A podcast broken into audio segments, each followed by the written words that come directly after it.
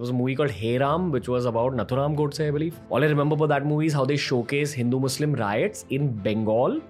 Uh, and this was happening slightly before independence happened. You see, uh, when this is when uh, Jinnah gave a call for Direct Action Day, and he made this famous uh, statement that we also now have a pistol. He wanted to demonstrate to the British that Hindus and Muslims could not stay together. The Cabinet Mission Plan had give, proposed a confederation, and he wanted to make sure that the British accede to the Muslim League's demand for creation of Pakistan.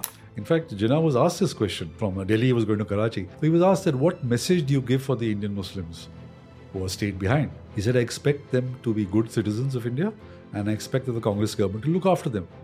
And the follow up question was if a Hindu Congress government can look after the Muslim, then why did you create Pakistan? His reply is not known. That if you now say that the Congress, Hindu Congress government will look after the Muslims, जरूरत क्या थी फिर पाकिस्तान बनाने के लिए We've done a ton of episodes when it comes to Indian history, some episodes on world history as well. This one is a special on the history of Pakistan. I'm fully aware that we have a huge Pakistani audience that watches this show as well. I'm aware that we have an international audience from other countries as well. I've tried bringing out a very objective side of Pakistani history through one of the world's experts on this subject. He's written multiple books on this subject. He's one of the most respected geopolitical commentators in the modern day. His name is Tilak Devasher. He's going to be back on the show repeatedly because that's the quality of the conversations that we've had with him. This is a two part special. Lots more episodes with this legend are on their way. But for now, let's learn about the history of Pakistan starting from pre independence India. Here we go. This is a knowledge packed history special of TRS. I've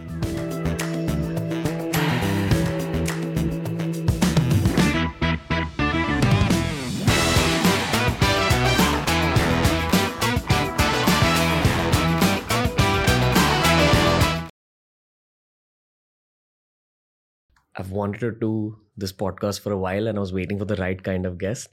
Tilak Devasher, sir, welcome to TRS. Thank you so much for having me here. I've heard so much about you. I've watched your shows. Pleasure to be here. No, no, it's our honor. Uh, India and Pakistan have been celebrating intellectualism, have been celebrating history, have been celebrating the subject of geopolitics a lot over the last two years. Uh, three years ago, I wouldn't have even made videos like this. I wouldn't have gone so in depth into geopolitics, but the audiences have changed now, and everyone wants to know from the subject experts. I guarantee you, you're going to get more views than a Bollywood diva interview. Uh, so, welcome to TRS, sir. Thank you so much. Thank you so much for having me. Yeah, uh, I think we should begin this episode by doing a bit of Pakistan History 101, starting. I would like to believe in 1947, but you know, there is some pre 1947 Pakistan history. So I'll actually let you lead the way because you've written multiple books on the subject. You've written multiple uh, reports on present day Pakistan. That's what we'll cover in the next episode. But, sir, where do we begin the story of Pakistan? Keeping in mind that there's also Pakistani viewers watching this. What up, y'all? But uh, we're back. Okay. So, uh, let me be- begin about my interest in Pakistan. Sure. You know, people ask me, how come, why are you so uh, interested in Pakistan? And I became, started getting interested in Pakistan because of the stories that my father, who was an Indian Air Force officer, used to tell us about two Pakistan Air Force officers who were his flight commanders during the Second World War, flying Spitfires and Hurricanes over Burma. And these two officers went on to head the Pakistan Air Force, Air Marshal Asghar Khan and Air Marshal Noor Khan. Wow. And so I, you know, that the name struck then. Then the wars of 65 and 1971 heightened my curiosity. In college and university, I studied the partition of India and the freedom struggle. And I was pretty much into uh, Pakistan. And just so happened during my professional life, I had an opportunity to study uh, Pakistan in great detail. And after I retired, I've read even more on Pakistan than I did while I was in service. And what struck me, Ranveer, was that most of the information or the attention in India gets focused on Indo-Pak relations, the stop-go Indo-Pak relations, the terrorism, the LOC uh, cross-border violations, the nuclear issue. But the real and serious problems of Pakistan tend to get lost in India. So I have studied Pakistan beyond the beaten track and gone into issues like why is Pakistan such a troubled and troublesome state? Are its problems of recent origin or they go into the movement that led to the creation of Pakistan? Do you think that the average everyday Pakistani looks at their country in the same manner that you're speaking about? No. In fact, that is why my books have got a lot of appreciation in Pakistan because they realize for the first time where they are coming from. My first book, Pakistan Courting the Abyss, a Pakistani intellectual wrote in a uh, newspaper that this is easily the best book on Pakistan. Because for the first, not for the first time, at least there was an Indian author who had a very objective view and was telling them what they should have known, but they didn't. You do know that this is the audio version of that, right? And this is going to reach out to like a whole new audience. So, more the merrier. Okay. Because, you know, this is something which they don't realize themselves. So, I've studied, so all my books are focused basically to bring about a new perspective and a deeper understanding of what's going wrong with Pakistan. So that was my, you know, uh, the, the, the beginning of how I got interested in Pakistan. Okay. And you're right, you know, that Pakistan, for me, the real problems in Pakistan start even before its creation, in the Pakistan movement, the movement that led to the creation of Pakistan. Today's Pakistan's fault lines, you know, genetic fault lines, ethnic fault lines, political fault lines, security fault lines, all start from even before the creation of Pakistan. We're taught a version of history in our history books, and I've had lots of historians as well as geopolitical observers on the show who say that we've probably been taught a morphed version of history, which celebrates certain individuals, which uh, kind of rejects other individuals. Now, I'll give you what I remember about Pakistani history from my schooling in India. I'd also love to know what someone my age would have studied in Pakistan about their own history and about India. We know that uh, Jinnah was a freedom fighter. Uh, what we're taught in uh, school is that uh, he was kind of very in sync with working with the leaders of the Indian freedom struggle that we hear about in India. That's uh, Gandhiji, Jawaharlal Nehru, etc. And eventually, somewhere in the 1930s or 40s, there was this whole uh, rise of his political party. I can't remember the name. All India Muslim League. Yeah, uh, the Muslim League. And that was where this idea of Pakistan began. Uh, and eventually in 1947, because of the differences between the Indian faction and his faction, it led to the creation of Pakistan.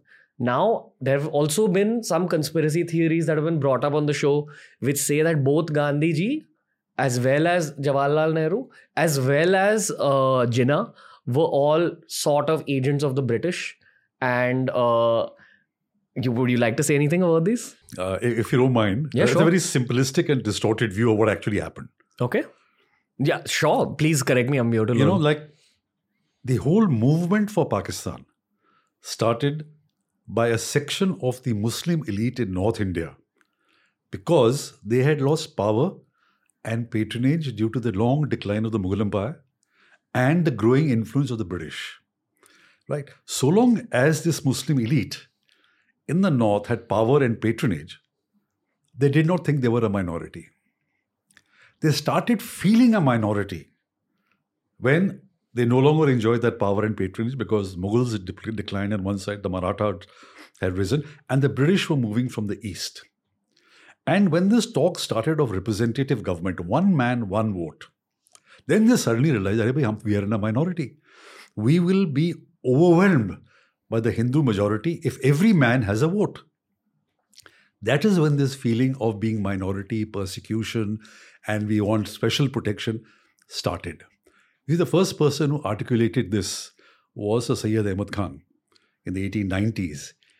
And he said, It's like I have four dice. I mean, the Hindus have four dice and I have only one. Obviously, the man with the four dice is going to win. The same thing was it's done by Jinnah in the 1940s. When, he, when Gandhiji said, We are brothers, he said, But you have three dice and I have only one. Quantitatively speaking, is that accurate? though? Yes, yes, this is, this is actually what happened. Okay. See, nobody knew how representative government will actually work. They presume that all Hindus will vote for a Hindu and all Muslims will vote for a Muslim. What happens then? Hmm. Because they're in a minority, the Hindus would always win. So that was one, let's say, one bucket. The feeling of alienation of becoming a minority among the Muslims. Hmm. Okay. The second bucket is the British. Now, there, initially, when the uh, movement for uh, self government, etc., was uh, increasing, you know, restiveness amongst the uh, Hindus after 1957, they started started the Congress. So A.O. Hume set up the Congress that it will be a debating society where the Hindus can let off steam. But just so happens that Muslims too started gravitating towards the Congress. Then the British realized, this is a problem because they had identified after 1857 that were the Hindus and Muslims to come together, it is the end of the British Raj. Therefore, the differences between the Hindus and Muslims, the social differences, the cultural differences, must be escalated to the political and constitutional level. That will keep them apart. This is roughly when? After 1857. Oh, okay. So, okay. Wow. Right. So, this led finally to three events in the early 1900s. First was the partition of Bengal, because Bengal was where the real, uh, you know, uh, movements had started. So when you partition into East and West Bengal, the Muslim portion went is that you created one barrier between the Hindus and Muslims. Then in 1906, they set up the All India Muslim League, which was done at the behest of the British. They funded it also. It was set up in Dhaka. And the third was separate electorates. So Muslims will vote for Muslims, Hindus will vote to Muslims. These three developments made sure that the problem or the, diff- the differences between Hindus and Muslims are escalated to the political and constitutional level. And they haven't looked back since then. The Jinnah's uh, issue was that he realized that in the Congress party, so long as Gandhiji, so long as Pandit Nehru, so long as other leaders were there, he didn't have a chance at leadership. So 1930s onwards, with the egging of the British, he started moving away from the Congress. In fact, at one time, he was considered the best brand ambassador for Hindu Muslim unity. This was the title given to him. But then he started moving away when he realized this. And after 90, for example, in the 1937 elections, the Muslim League won no seats. And the Congress had formed governments in various. But you know that is a, a different story. But this is how the differences of Hindus and Muslims were raised or escalated to the constitutional and political level by these two uh, developments. Okay. Uh, before I let you proceed on this actual timeline, I have another cinematic question for you, which is that if the British didn't actually further this Hindu Muslim divide, and if we were entirely one country today, like if Akhand Bharat was a, an actual thing, do you think that would have led to a better present and or future for all of us collectively pakistan india bangladesh sri lanka nepal? You see uh, that's a very theoretical question you know. You can go either way I'm, you can go very either way. I'm sure you've toyed with this idea at some point. Yeah, I, I, you know, being a historian, uh, my background is history. I look at what is or what okay. was. Okay. You know, to uh, speculate is very difficult. There are so many imponderables. Okay. Cool. So one has to look at the way the history developed. You know, once these three developments took place 1905, 1906, 1909, separate electorates the die was cast. It was going to happen. It was going to happen. All right. You know, because the uh, once you know, you tell the Muslim that you're going to vote only for the Muslim, and the Hindus only go to the Hindu. So the divide to aayi gayi na. Then you have the Muslim League, and what the British did was, and what Jinnah did was, the real fight for India's independence was between the Congress and the British. The Muslim League was the beneficiary. They got Pakistan on a platter. Hmm. You know, till 1947, till the creation of Pakistan, no Muslim League person ever went to jail for demanding Pakistan. Gandhiji, Pandit Nehru, Sardar Vallabhbhai Patel, Maulana Azad spent years, decades in prison for demanding uh, India, for demanding freedom. No one from Muslim League. The only time, in fact, Jinnah went to jail or spent one night in prison was during the annual Cambridge Oxford boat race in London for unruly behavior. This was way back in the 1890s. That's the only time he spent a night in the clink. Okay. No, no Muslim League leader went to. Whatever sacrifices they talk about happened once the partition plan was announced, the Radcliffe line, and even before that, when the killings started, yeah, Hindu Muslim killings in Punjab. That's when um, you know uh, they, they suffered. But for demanding Pakistan, they, nobody in the Muslim League went to. That had a different adverse consequence, which I'll tell you later on. You know, another source of historical perspective that at least my generation has is movies. There was a movie called Hey Ram, which was about Nathuram Godse, I believe. I can't remember it. All I remember about that movie is how they showcase Hindu Muslim riots in Bengal. Uh, and this was happening slightly before independence happened. So, probably, I'd assume between 1945 and 1947. Am I right Yeah, in this saying is that? 1946. You Okay. see, uh, when this is when uh, Jinnah gave a call for Direct Action Day, and he made this famous uh, statement that we also now have a pistol. He wanted to demonstrate to the British that Hindus and Muslims could not stay together. The cabinet mission plan had give, proposed a confederation, and he wanted to make sure that the British accede to the Muslim League's demand for creation of Pakistan. I have to pause you there a little bit and I have to go one layer deep Yeah. and ask you, as an observer of Jinnah, uh, what was his actual intention behind this? Did he genuinely believe that? That the Muslims need a separate country? Or, as the conspiracy theorists say, is it actually just a chase for being remembered according to the history books? No, no, he actually, by 1940, you see, when he came back uh, after the 37 elections, he went back for his practice uh, in the UK. Then he came back and he immediately changed his dress, for example. He started wearing the Karakul cap, he started wearing an Achkan, and basically an Islamized kind of a, you know, his persona changed. And in 1940, at the annual convocation of the All India Muslim League in Lahore, when he articulated this uh, thing um, that you know Hindus and Muslims are two separate nations, and the Muslims are by no means a minority, and therefore they must have their own homeland. And he didn't talk about Pakistan then, but that this is called the Lahore Resolution. And then you had somebody uh, in Cambridge, uh, you know, who gave the acronym of Pakistan. And so for uh, Jinnah, it was not something, um, you know, uh, what you had mentioned. He actually started believing in it, came to it late, but actually started believing in it. Okay, fair. Okay, because all sorts of people have all sorts of, sorts of theories on this. Yeah. Like we've had this whole conspiracy theory vibe on the show. I think the audiences are at a point where they want the details of history from someone like yourself. So I'll let you proceed with the story. So uh, before this, where was I when you?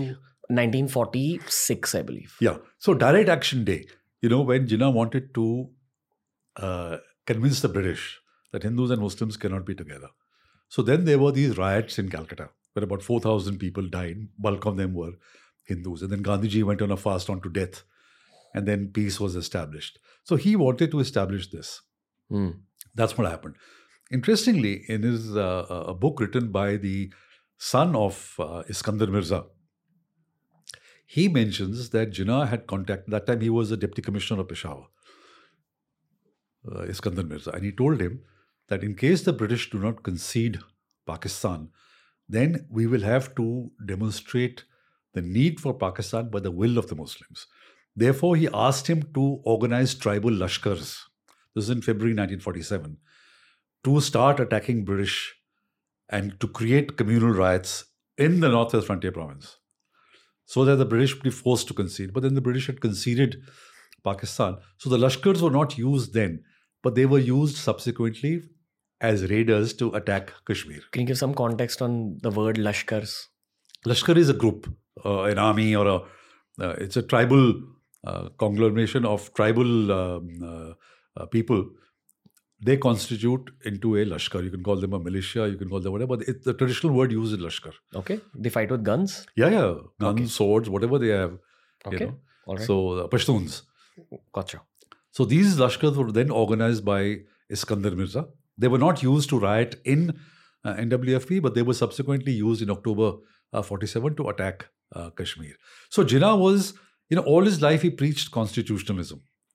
He did not, in fact, even agree with Gandhiji's movement of non uh, non cooperation, you know, or civil disobedience. Yet, when it came to the crunch, it was he who gave the orders for Direct Action Day, which led to the killings in Calcutta, as I mentioned, and wanted Iskandar Mirza to create uh, riots in uh, NWFP.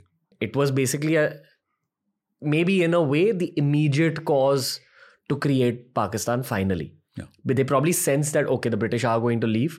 Let's have this as the final straw in the possibility of Pakistan. Yeah. So the 46 was not that the British were going to leave. When he ordered direct action in Calcutta, that is the time when the cabinet mission plan had given a plan for a confederation of India and Pakistan. You know, they were not going to concede Pakistan. So he wanted to demonstrate the need for Pakistan by creating these riots in Calcutta. Okay. That was one. Similarly, by February 47, again, the British had not conceded uh, Pakistan. So he told Iskandar Mirza, now you be ready you to create this. So it was to force the British to concede Pakistan. That was the planning.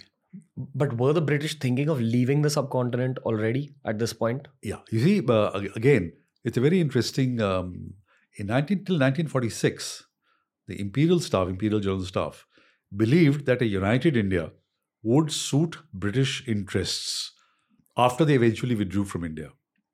Okay. But by 47, they changed their point of view because then they felt that by keeping Pakistan alone, that Pakistan was the more strategically important area of the subcontinent. Why? Because A, closer to the Soviet Union. By the time end of World War II, the Soviet Union was pulling in a different direction. And by that time, the so uh, it was realized the wells of power, as it was called, the oil of the Middle East, they wanted somebody close enough over there. So the Suez Canal, the Middle East oil, and all that. So they felt, and this is documented, that their interests of the British Empire would be served best by having a friendly Pakistan.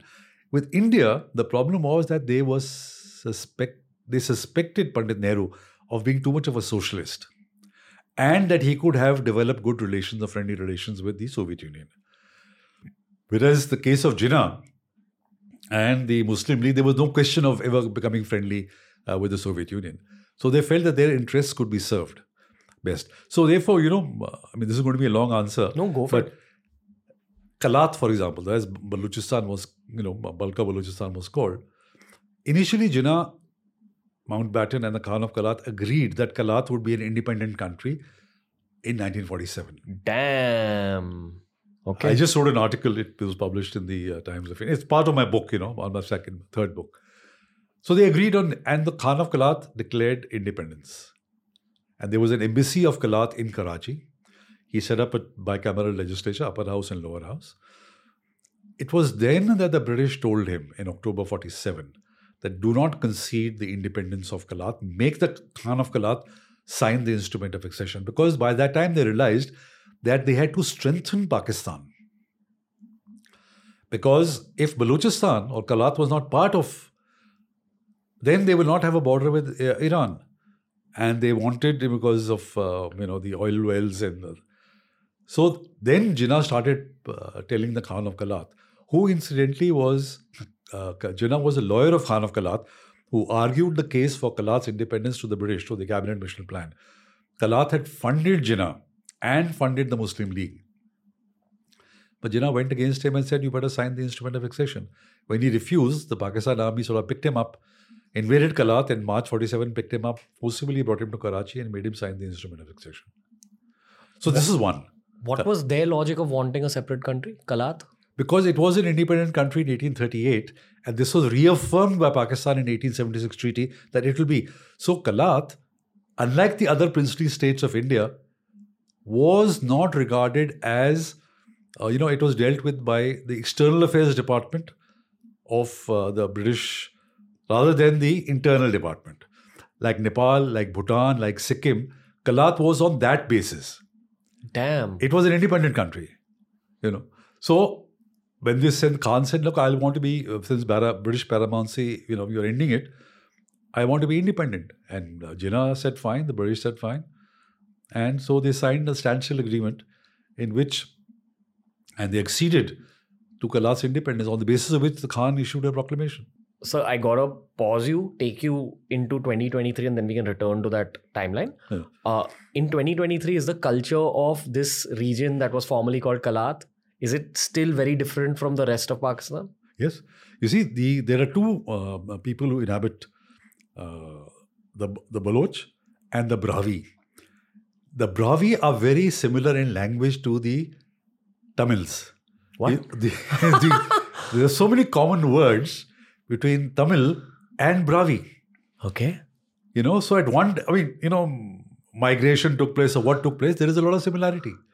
Okay. So the the the Baloch in fact, the reason for this, I mean, how do you say it? Because in 1948, as soon as Kalat was forcibly annexed, the brother of the Khan, Abdul Karim, rose in rebellion.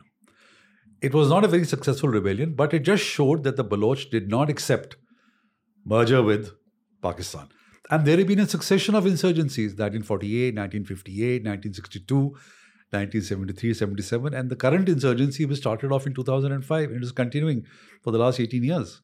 For the same reason. Yeah, they did not accept the forcible accession uh, with Pakistan. In fact, in the lower house, which was created by the Khan, there's a very famous speech of Ghaus Baksh It's there on the net.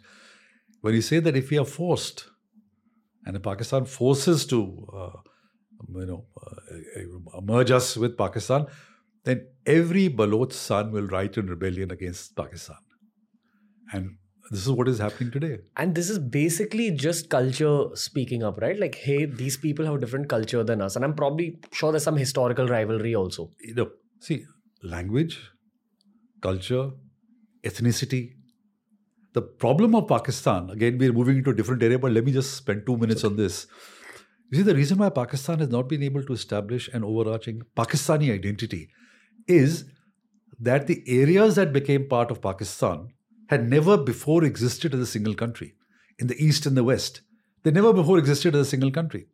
Even the more compact West Pakistan, they were, they were historic states with their own ethnicity, their own culture, their own language. Never before existed together. In fact, Wali Khan, the Pashtun leader, when he was asked in the National Assembly, made this statement that I've been a Pashtun for 4,000 years, a Musalman for 1,300, and a Pakistani only for 40.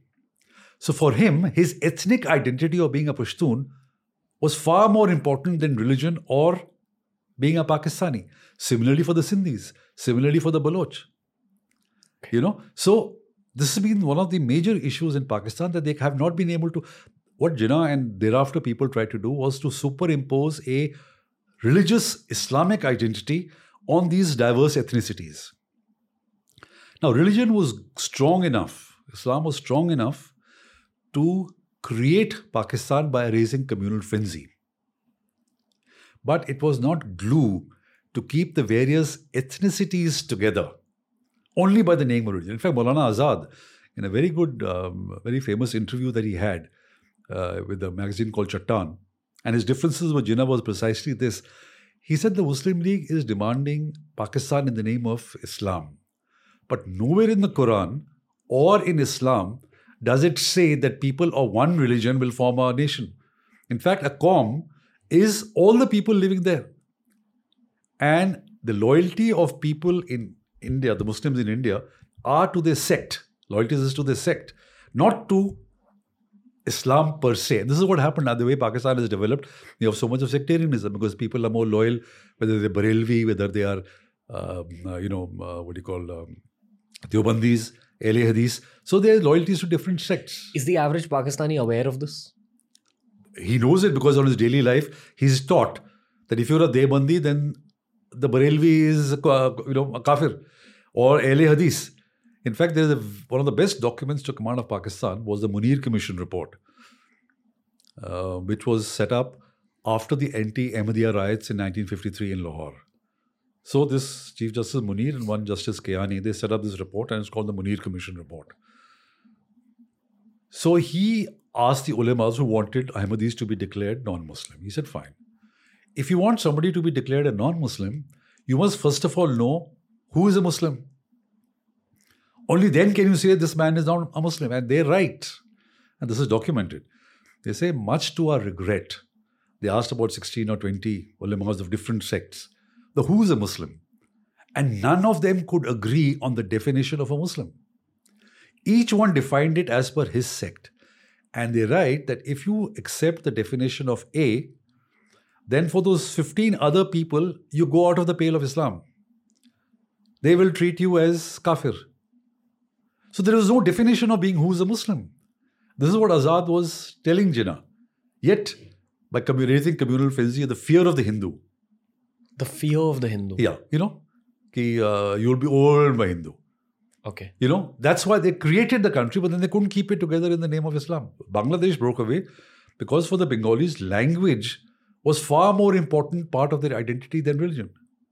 But even till today. When they raised this Islam in danger in the frontier, for example, the Pashtuns laughed at them. They were 96% Muslims. They said, We are 96%, and you think Islam is in danger because of 4% Hindus and Sikhs? So the Muslim League did, you know, did very badly in the NWFP, which was the largest Muslim province in India in 37. But by 47, the situation had changed. And the very interesting thing of the Pashtuns and NWFP, which we can talk about uh, whenever you uh, later on in the show. Or now. Or now, okay, fine. So in the last elections, 46 elections, guess who won the elections in the province? It was the Congress Khudai Khidmatgar government.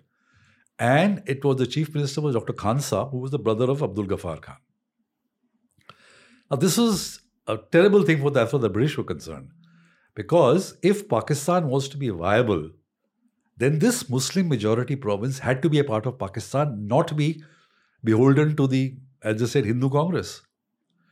So Lord Ismay, who was Mountbatten's chief of staff, called it a bastard situation, where the majority Muslims had voted for the Congress. So they said this verdict has to be upturned.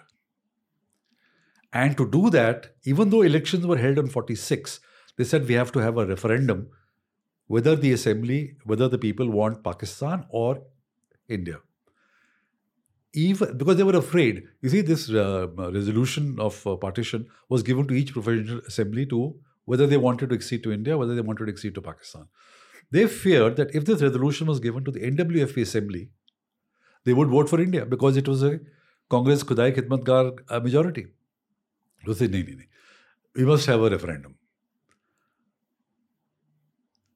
For reasons that I am not uh, fully aware of, the Congress agreed to this. The Congress leadership in Delhi agreed to this. So the Congress in NWFP had opposed it, but the Congress agreed to it. And, and this is when Abdul Ghaffar Khan told Gandhiji, You have thrown us to the wolves. Can we dive a little bit deeper into why the Congress in Delhi was for it? Could there have been geopolitical reasons or pressure from the British saying, "Hey, you better agree to this"? Because these I, are. I, I, I think it. I, am not I mean, I am not in a, a position to tell you why, but I think by that time the Congress party wanted the British to leave. And Mountbatten put his foot down that, look, if you don't accept this referendum, the whole partition plan is off. I am leaving. So I think they were sort of blackmailed into accepting. There was also a question of distance, you know, Pakistan in between NWFP and all that. But if there could be East and West Pakistan, East and West India could have been a thing. There could have been a different. Well, it's a historical fact of, you know, but this is Abdul Ghaffar Khan was so upset. He told Gandhiji, you've thrown us to the wolves. You know, Was that an accurate statement based on how the future panned out? Yeah. Why? Because the way the Muslim League was, you see, the Muslim League, Jinnah's thing was there are only two nationalities Hindus and Muslims. There are two successors to the British, the Congress and the Muslim League. If, the, if they accepted Pashtun as a nationality, then his whole scheme would be rendered infructuous. So therefore, he dismissed Khan Saab's government within a week of uh, Pakistan's coming uh, into you know when Pakistan was created. And even though the Khan brothers swore allegiance to Pakistan, Abdul Ghaffar Khan spent more years in jail in Pakistan than he did while under the British. Really? Yeah. He, he, they couldn't accept the Pashtun. And because he demanded that, look, he said, look, we've just had an election in 46 on the basis of Hindu, uh, India and Pakistan. If you want to have a referendum, we're not scared of a referendum. But then it must be on the issue of Pashtunistan. To give us the option of Pashtunistan, Pashtun territory where the Pashtuns, unified Pashtuns all over British India, are able to have their own self governance. Mountbatten rejected that. It can only be in India and Pakistan. So then they boycotted the referendum. Once they boycotted the referendum, naturally the majority of the people, it was a limited franchise. It was not that everybody voted. It was a very limited franchise. And 90% of that, I don't know, forget the percentage, of those people then voted for Pakistan and it was a foregone conclusion. Uh, just for better understanding, I want to ask you about Afghanistan as well because Afghanistan has a massive Pashtun population. That's where this whole Pashtunistan uh, narrative is coming up in the modern day as well that the Pashtuns in Afghanistan are brotherly with the Pashtuns in Pakistan. They're the same ethnic stock. It's it's it's as if you're taking people of the same religion and the same culture and dividing modern day West Bengal into northern West Bengal and southern West Bengal. It's, it's that's a sort of equivalent. Well, in a very crude way, but you know, uh, but, the, but the Pashtuns, you see, the um, uh, Pashtuns were able to consolidate themselves under Ahmad Shah Durrani in 1757. Ahmad Shah Abdali, they became Durrani later on, and his territories were right up to Attock. He invaded India, so this he consolidated the Pashtun area. His successors, and because the British had got into the act by then, so they in 1893 had this what's called the Durand Line, and the Durand Line drew a line across the heart of the Pashtuns leaving some in Afghanistan and bulk in the uh, territory of then the British Empire. What was the reason the line was created? Because they wanted a settled border. You see, they had the settled districts, uh, which was NWFP. Then there was these tribal areas, what then became the federally administered tribal areas called FATA. These were the tribes which were not under the British system, and they valued their independence so much. Like Waziristan, for example, almost 50% of the British army in India was stationed in Waziristan during the Second World War because they just couldn't control those tribes. The maximum number of expeditions were into Waziristan, North and South Waziristan. They couldn't control those tribes. So they wanted to demarcate that this side is Afghanistan and this side is British India. What is modern day Waziristan? It was part of the one of the tribal districts, now part of the Khyber Pakhtunkhwa province. Okay. And Khyber Pakhtunkhwa was formerly the NWFP. So, uh, when you talk about the British Raj and this Akhand Bharat map, the British were not able to actually take over all of Afghanistan, which is why Afghanistan is a separate country today. Yeah. And they didn't take over Afghanistan because they tried. The first Ooh. Afghan war, if you remember, uh, when uh, 16,000 army had uh, to change the Shah, they wanted to replace the Shah with their own uh, nominee so that the Russian, you see, the big threat to the British Empire in India was a potential Russian invasion, which would then damage the jewel in the crown. So they wanted to make sure that Afghanistan would be a buffer state between the Russian Empire and the British Empire. And they wanted their own Amir over there. So this first uh, British, uh, first uh, you know Anglo-Afghan war, or the first Afghan war, an army of 16,000 went. Initially, they were successful. This has been a part of history throughout that any army can easily invade Afghanistan. They can't retain it. In two years' time, only one British army officer survived and came riding into Jalalabad. And when he was asked, Major Bryant, when he was asked, Where is the army? Army of the Indus, he said, I am the army. He was only one, the Afghans had killed everybody else, and he was the one survivor. Similarly, in the Second Afghan War, the British, very successful initially, Later on, had to beat a history retreat. And finally, the Third Afghan War in the 1990s, Afghanistan was able to get back their foreign policy control under King Amanullah. And that's when Britain realized that, look, this is baat nahi hai, you know, let's leave it. So even the tribal areas. So to coming back, you know, it was this, uh, the Pashtuns, my, my fourth book is called The Pashtuns, A Contested History. I talk about Pashtuns on both sides of the Durand Line and Pakistan's policy, again, we are moving much ahead, but Pakistan's policy towards Afghanistan is based on their insecurity that a strong government in Kabul will one day dispense with the Durand line and claim territory up to Attock, that is up to Punjab. That you know, this whole area is a Pashtun area, it's part of the territory of Ahmad Shah Durrani. If you ask an Afghan, a Pashtun, he will say, एक तरफ अफगानिस्तान उस तरफ हिंदुस्तान कहाँ से आया Pakistan and you know, this misnomer of Afghan and Pashtun, the Persians used to call, refer to the Pashtuns as Afghan or Afghana. So Afghan and Pashtun is interchangeable as far as the Pashtuns are concerned. You call them Afghan, Pashtun, it's the same thing. In India, they came to be called Pathans.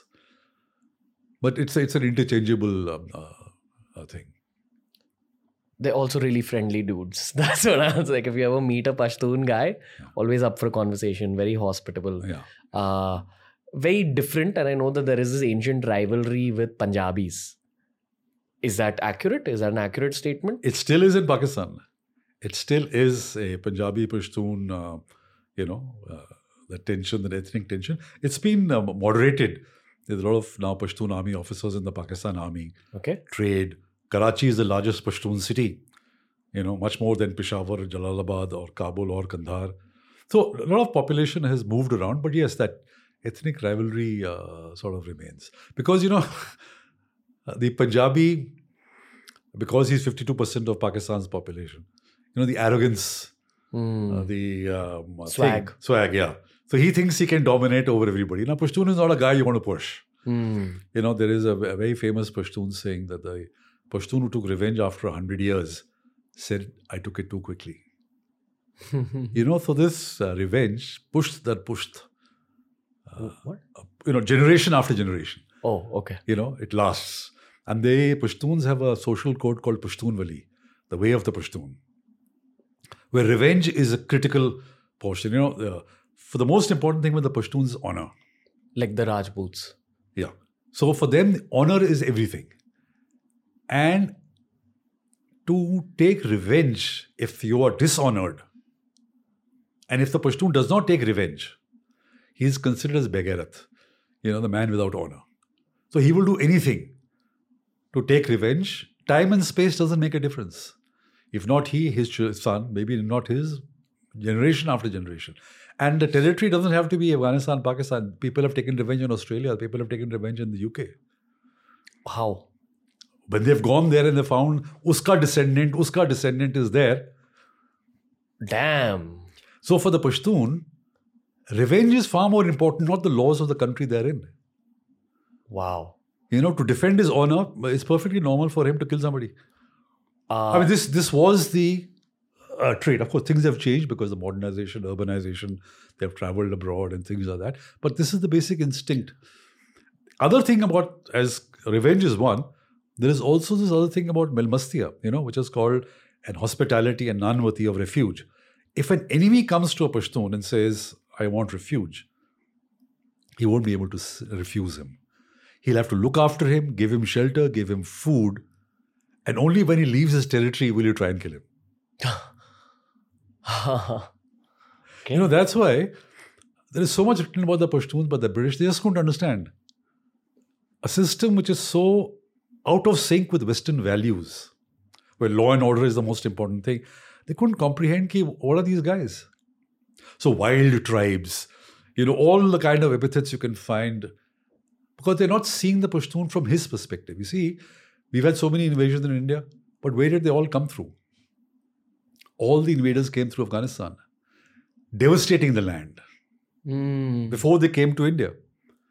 So the Afghans, the Pashtuns, have been so used to invasions that they've developed their own uh, mechanisms how to live a hardy life, a very tough life because of the invasions that they faced.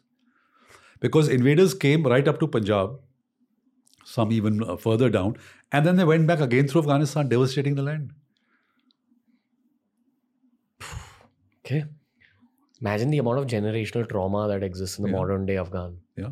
The modern day Pashtun. Yeah. I want to take you back to that timeline we were on. Sorry, go ahead. No, that's fine. This is what podcasts are, sir. Uh, I'm going to ask you one quick question about modern day Pakistan slash the Pashtuns. You can give me a quick answer and then we can go back.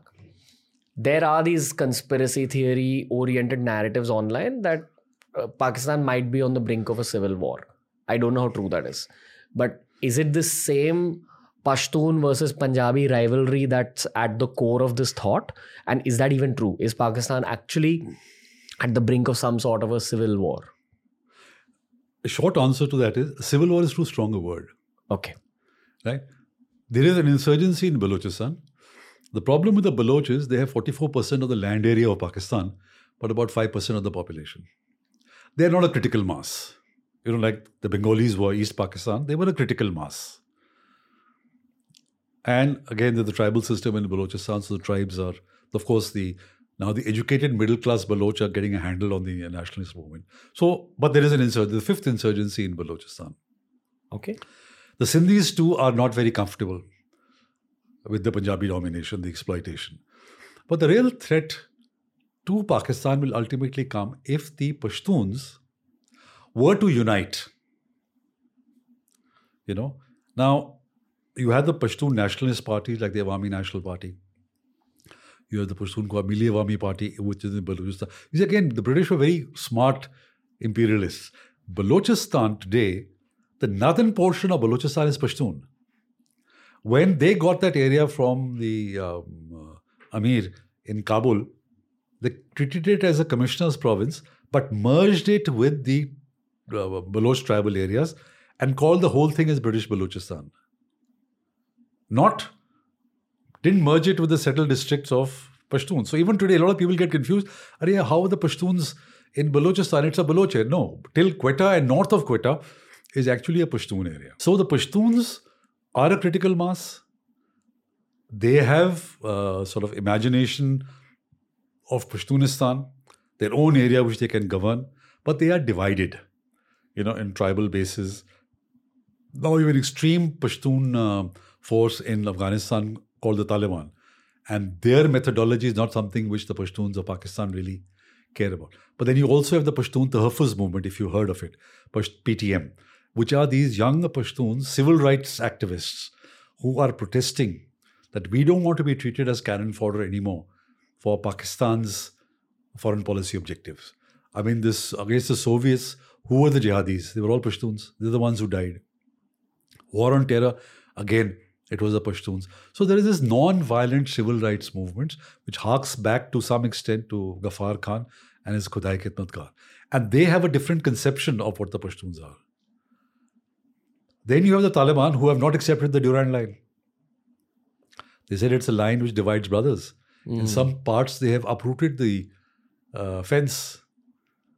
And much to the annoyance of Pakistan, because they thought the Taliban would accept the Durand line and this international border will be settled once and for all.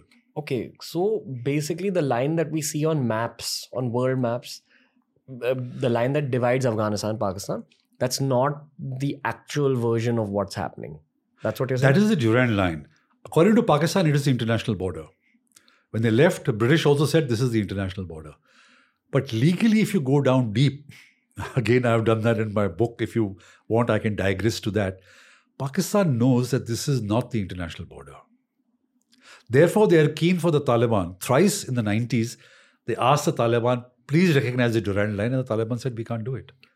Even now, after the Taliban took over Kabul in August 21, they said recognize the Durand line, and uh, Taliban have flatly refused.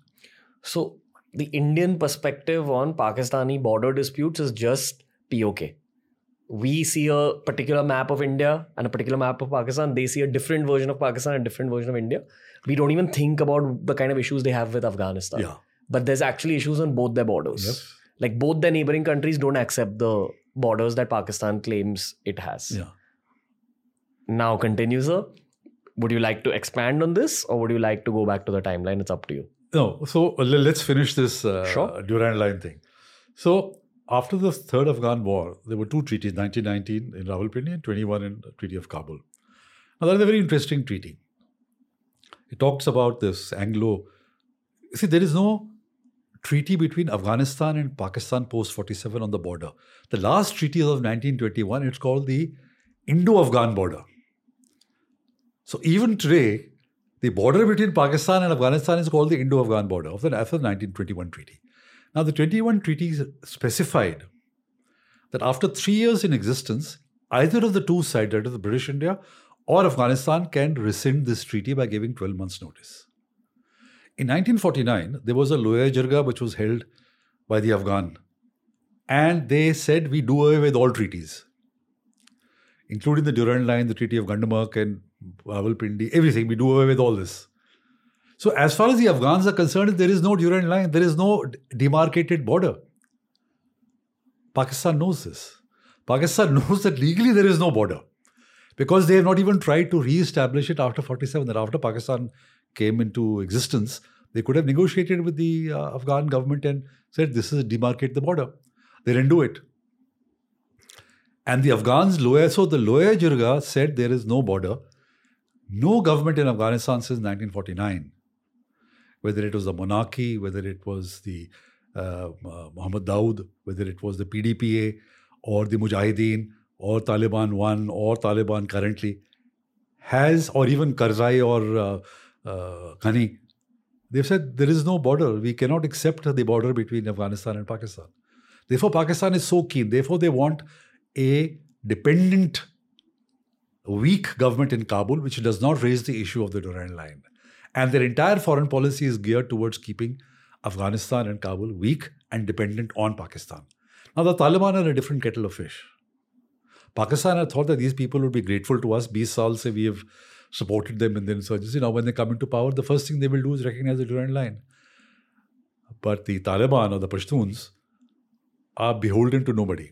They said, yes, thank you so much. Now, there's another concept of the Pashtuns, which is Watan.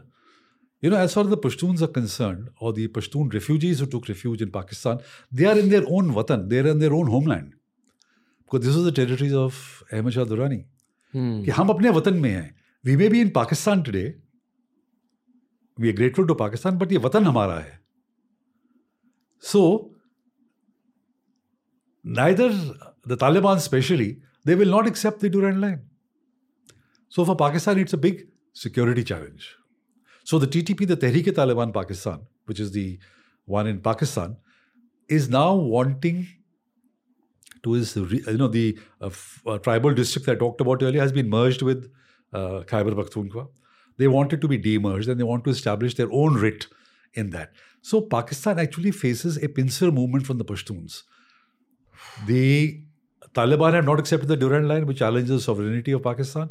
And the TTP on this side of the Durand line says we want our own territory, we want our own uh, uh, area. And they have set up provinces, shadow governments uh, called Valaya in uh, uh, Khyber Pakhtunkhwa and FATA, and even now in Balochistan and in Punjab. So it's a pincer movement that Pakistan faces. And if they don't handle it imaginatively, you know, there's trouble brewing just under the surface. So, to come back to your original question of a civil war, the problem I feel can happen from anywhere, but most likely it is the Pashtuns if they get their act together. Okay. Wow. So it gets more intense. So, you know, it's called a polycrisis, where several crises come together in space and time, making any crisis far more serious than what the original crisis was. You know, my original thought with this episode was that we'll do Pakistan history right from pre independence up till at least Kargil. Maybe we'll end this particular episode by just talking about the last few days of Jinnah uh, and how Pakistan remembers him in the modern day. Uh, and then we'll move on to modern post independence Pakistan history and the present and the future. So but would you like to close this Jinnah chapter now? I, I leave it to you. Whatever we want. See, before we close this and the historical portion, I mentioned right in the beginning the genetic fault lines of Pakistan. It's very important for your viewers to understand that why is Pakistan today a troubled and troublesome state? You see, Jinnah, as I mentioned, he said Hindus and Muslims, and but how do you get the Muslims to vote for you? Because in the areas that became West Pakistan, the Congress League was very weak. I mean, the Muslim League was very weak. In Punjab, there was a coalition government of Hindus, Muslims, and Sikhs. In NWFP, there was a Congress government. Only in Sindh was the Muslim League had a presence. Now, Jinnah was opposed to mass mobilization. He was opposed to land reform because bulk of his supporters were landlords. So, how do you enthuse the Muslims to vote for you? Religion. So the slogan became Pakistan ka matlab kya? And the answer was the kalma la ilaha illallah. And in the 45 46 elections, they said this is a fight between, this is a fight for Islam Even when the contest was between two Muslims, they said एक तरफ इस्लाम का नुमाइंदा है दूसरी तरफ कुफर का नुमाइंदा है और this is a fight between हक व बातिल right and wrong so he unleash the genie of religion mm. at that time. And since then, Pakistan has not been able to put the genie back. Because once you unleash forces like this, कि Pakistan का मतलब क्या? Then the Islamic parties, the religious parties got after it. कि Pakistan ban should be Islamized state. For then him to talk like he did in his famous August 11th speech, you're free to go to your temples, you're free to go to your mosques, and you know, is it where? This is uh, created on the basis of Islam, on the basis of two nation theory.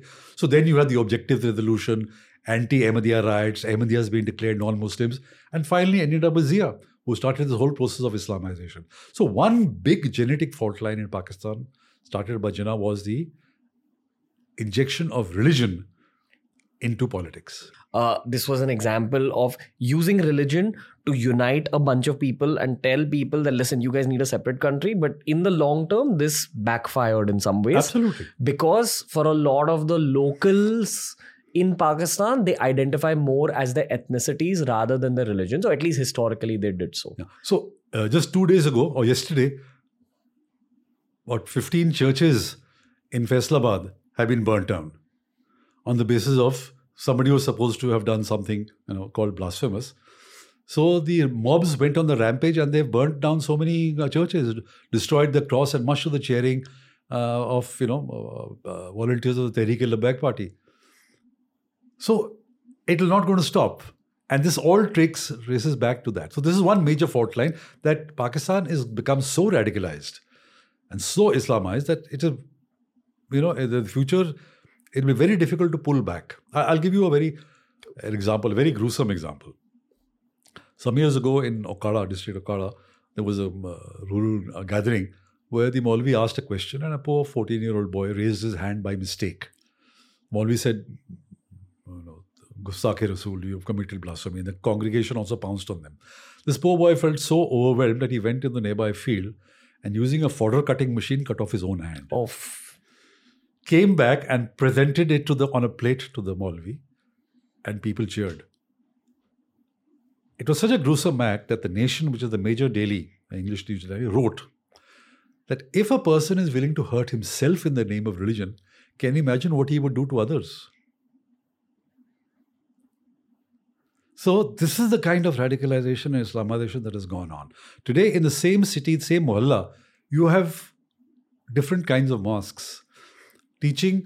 First thing they will say ki wo Deobandi hai, wo kufr hai. You know, he's not the right thing. The Deobandi will be saying the Ahle Hadith and the Barelvis are. So this kind of sectarianism, this kind of hatred is being created even among the Muslim sects, You can imagine what's going to happen to the others, the minorities. Minorities are sitting ducks. uh, what I've come to realize about the average urban Pakistani is that they're not that uh, extremist. But in saying that, what you said uh, prior to this, which is that if you make a country based on religion, eventually that thought is going to come back to bite you. Because in the modern day, uh, being secular is an important part of modern day countries. That's what I feel. Uh, please, uh, you can disagree with me if you think I'm But saying not in the case of Pakistan. What is secularism in Pakistan?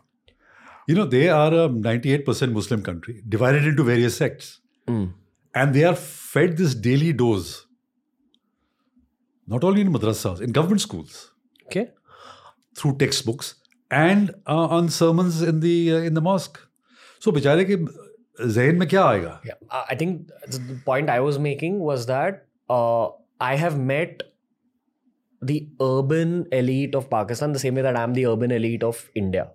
Uh, when we meet, there's friendliness, there's brotherhood, and then there's the masses who are uh, affected by what they see in the news media. They are affected by the original religious thoughts of Pakistan. They are the extremists, but unfortunately, this might be more than 99% of the country because we're just probably meeting the 1% that find the way to Dubai, that find the way into content creation. Am I right? Would you like to correct me? Yeah, no, that's true. You see, it's depends on the milieu in which you meet uh, people. You meet them in Dubai, you meet them in London, you meet them in the US. One, you meet them in, Pakistan. It's a, it's a different uh, attitude because they're living in that milieu. Na? Day in and day out, day out, if you're bombarded. Look, I'll tell you simply. Qaeda, you know, like A for apple, B for every child who goes to nursery re- reads that. The Qaeda, what I've seen myself, Zer is alim. And there's a photograph of a Sardar. Man of a five a five year old boy, what do you think image he's going to have of a Sardar? Zalim. Dar se Daku. There's a Hindu with a fat tone and a bodhi. So in the mind of a child, Hindus are Dakus. And that gets reinforced by the textbooks in government schools. There are studies carried out by Pakistani think tanks. The one very famous one called the Subtle Subversion by the Sustainable Policy Development Institute of Islamabad.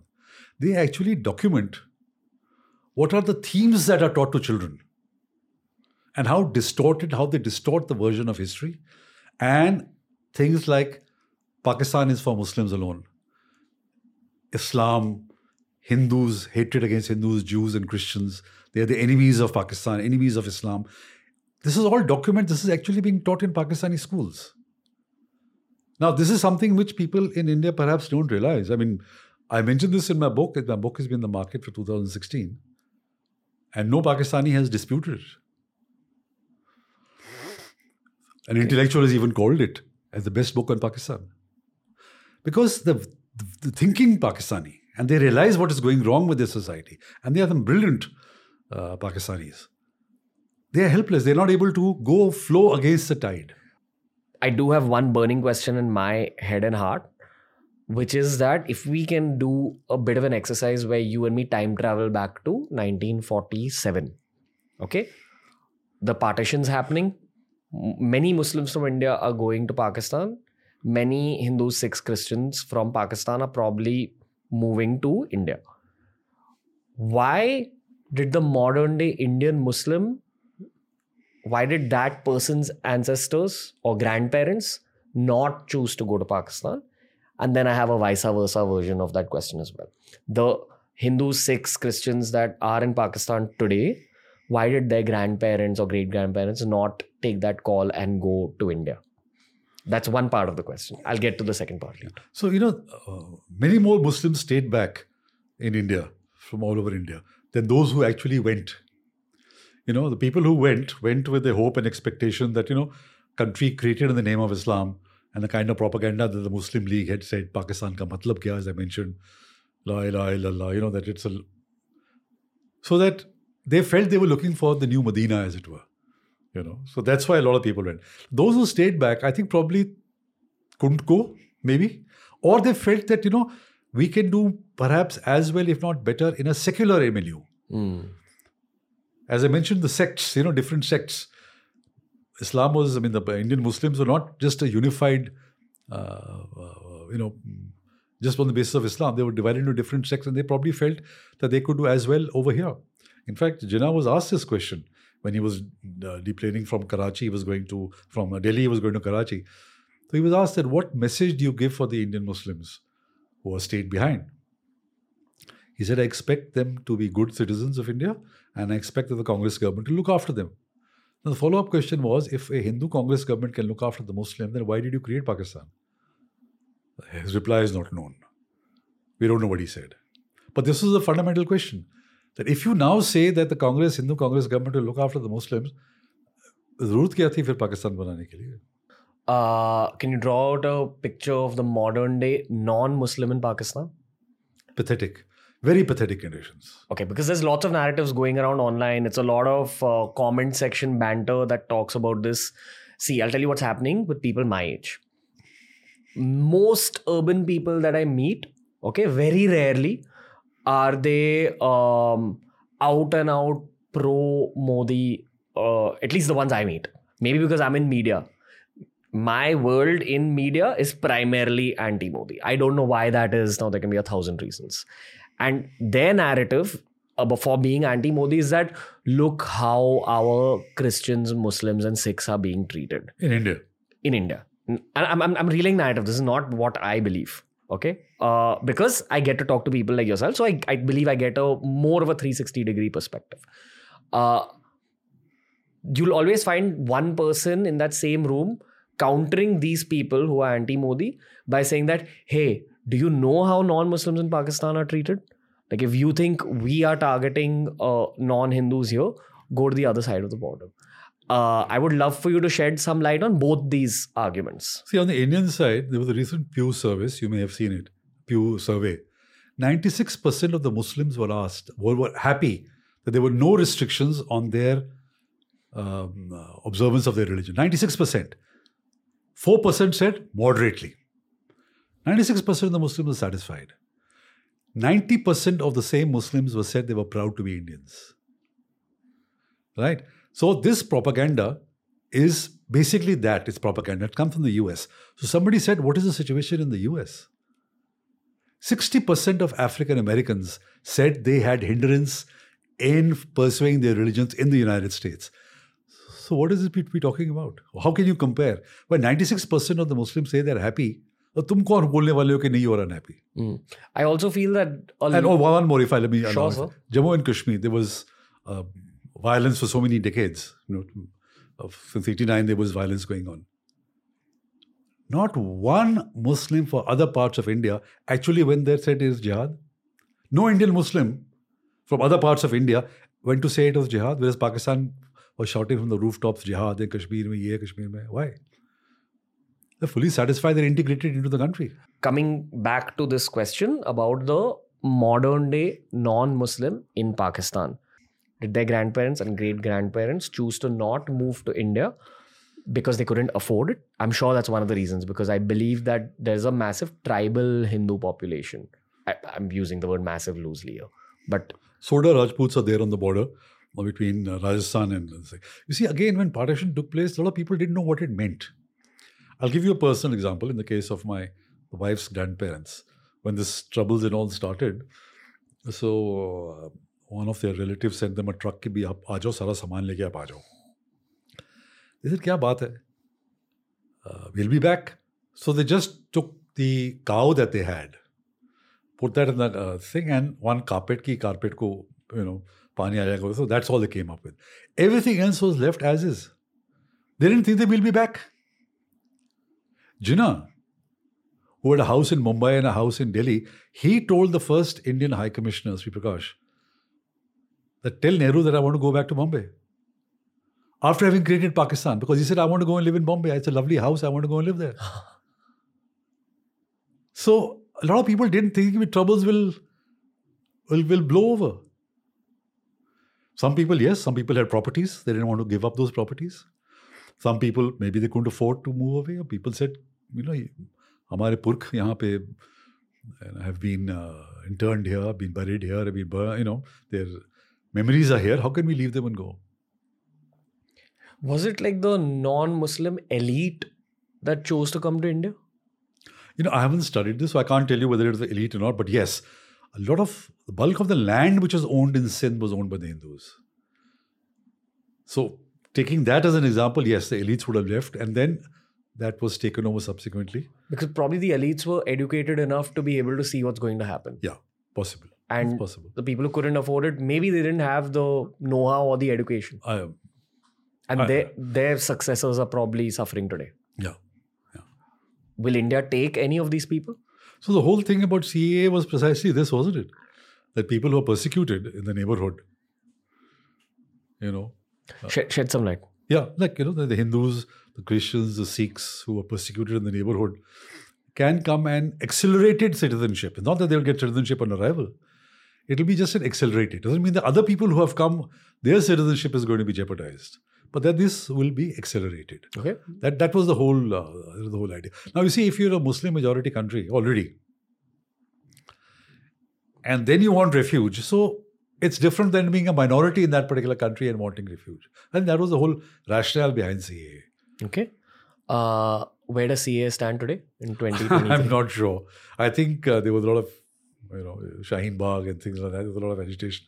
I'm not sure whether the rules have been notified or not. I'm not sure. Okay, because again, the, the urban narrative of CAA was that it was an anti-Muslim uh, movement, where the current government uh, is against the modern-day Indian Muslim. But it, that would have been so if the normal track of somebody applying for citizenship in India, a Muslim, had been closed. That's not been closed. Okay. That continues as it is. You know, there is no. So, again, fake narrative. It's easy to scare people. Mm. Demography of Kashmir is being changed. Yeah. You know, these are the kind of fake which are easy to sell. People are willing to believe the worst. Uh, may I just say that you're a stellar guest? So. no, no, no. It's just down, no, feet on the ground. I'm enjoying the shit out of talking to you, sir. It's crazy. Pardon my language. Pardon the casualness of this conversation. No, it's uh, great because you know your curiosity is kindling my whatever little knowledge I have to explain to you and through you to the audience because I think it's important. It's important for people to know, you know, the past, what's happening in the present, and what are the really roots of what is happening. So thank you, thank you. You're really drawing me out. No, no, I'm happy to learn from you, sir. I feel that this is the point of history. You understand the timeline of what actually happened, connected to the modern day, understand that, oh, these effed up things that are happening today happened because that happened at that point. And that's not what's taught to us in school. Uh, so I hope that people relearn a bit of modern day history through podcasts in general. I'm sure they will. Okay. Tilak sir, we're going to be back with you next week on the show, but in five minutes in reality. Okay. So I'll see you in five minutes. Yeah. Thank you. Thank you very much. Thank you, sir. That was part one of our special on Pakistani history. I want to apologize to anyone, especially in Pakistan, if you feel like this episode or any of the episodes that we've created on TRS have offended you in any way. That is not my intention. My intention with this show is just to deep dive into subject matter. I'm more than happy to actually host some Pakistani guests on my show. I will be doing a Dubai schedule soon. So, especially if we have Pakistani listeners, uh, I'd love to read your comments in the comment section. Interact with us. Not every Indian comment section will take you on and fight with you. We're basically cut from the same cloth, genetically speaking, historically speaking. Uh, I would love to hear some fantastic Pakistani perspectives as well. And of course, if we have international listeners, the same applies to you. Please send us your guest recommendations. What I will end this episode with is a preview on the next one where we speak about post independence Pakistani history up till about 2005 ish. Uh, there will be many episodes that will come out featuring Tilak Devasher. He's an amazing guest. He's a dream guest for me on this podcast. I'm always looking for new guest recommendations from you guys as well. So please tell me what you thought of this one and tell me who else you'd like to see featured on TRS. We'll be back soon.